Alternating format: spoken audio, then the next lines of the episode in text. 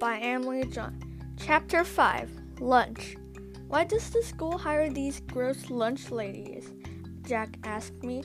One of the lunch ladies dumped a spoonful of gooey stuff on my tray. I shrugged. Who made this? I asked one lady. She has this gigantic mole on her face. I don't know, she said. We don't even have a kitchen in the school. What? I asked Jack. We don't have a kitchen? Then where do all these food come from? Maybe the chef doesn't cook in the kitchen, Jack said. Where else could they cook? I asked. We walked forward. I took a look at the menu. Egg salad and pickle pie, I read. Jack looked at the menu too. What's a pickle pie? How do you even make that? The lunch lady used her hands to grab a pickle of the, out of the jar and casually dumped it on my plate. Ew, I said. Is this the pickle pie? I pointed at the green pickle on my plate. The lunch lady scratched her head and pointed at the menu. I gotta tell you, she said, sometimes I don't recognize which food is the food on the menu. She looked at the pickle on my plate, but I think this is the pickle pie. I scoffed. Did I just see you grab a pickle of the jar with your bare hands? The lunch lady made a sad face. I don't have anything to use to pick up the food, she said. Jack, Chad, and I walked to a table and sat down. I used my fork and poked the gooey stuff on a plate. What is this? I asked. I think that's the egg salad, Jack said. I made a disgusted face. Chad used his spoon to cut the pickle in half.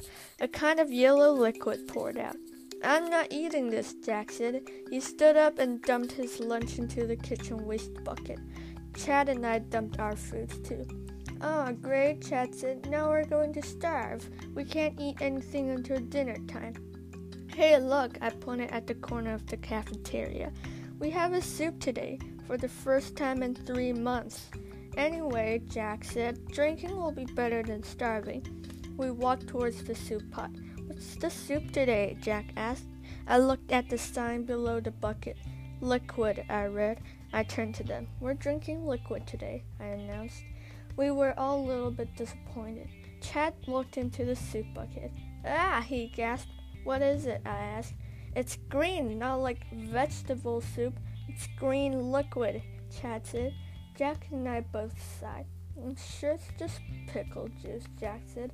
After they finished one jar of pickles, they just poured the remaining juice left inside into this pot.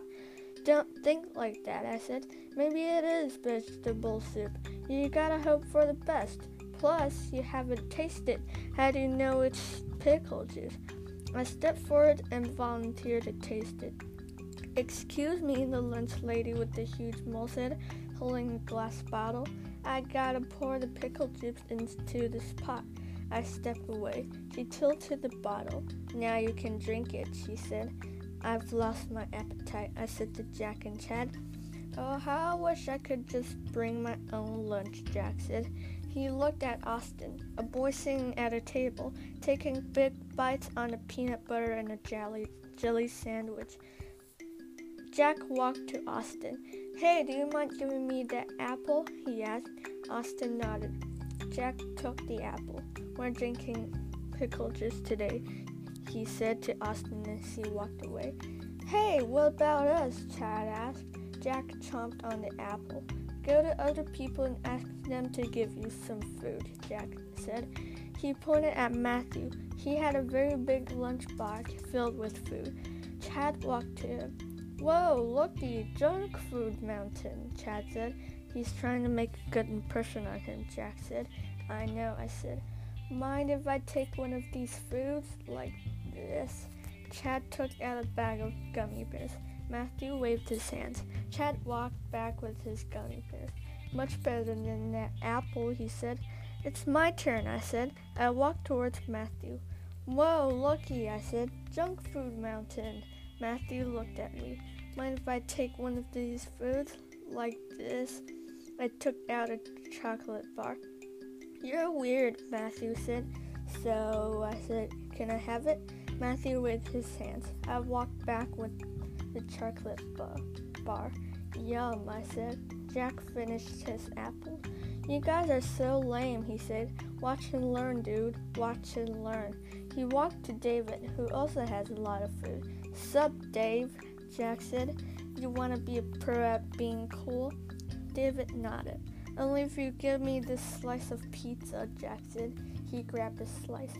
I'm just kidding. I'll take the whole box. And I'm not going to teach you how to be cool, but I did get your permission to eat your pizza, so bye. Jack walked back.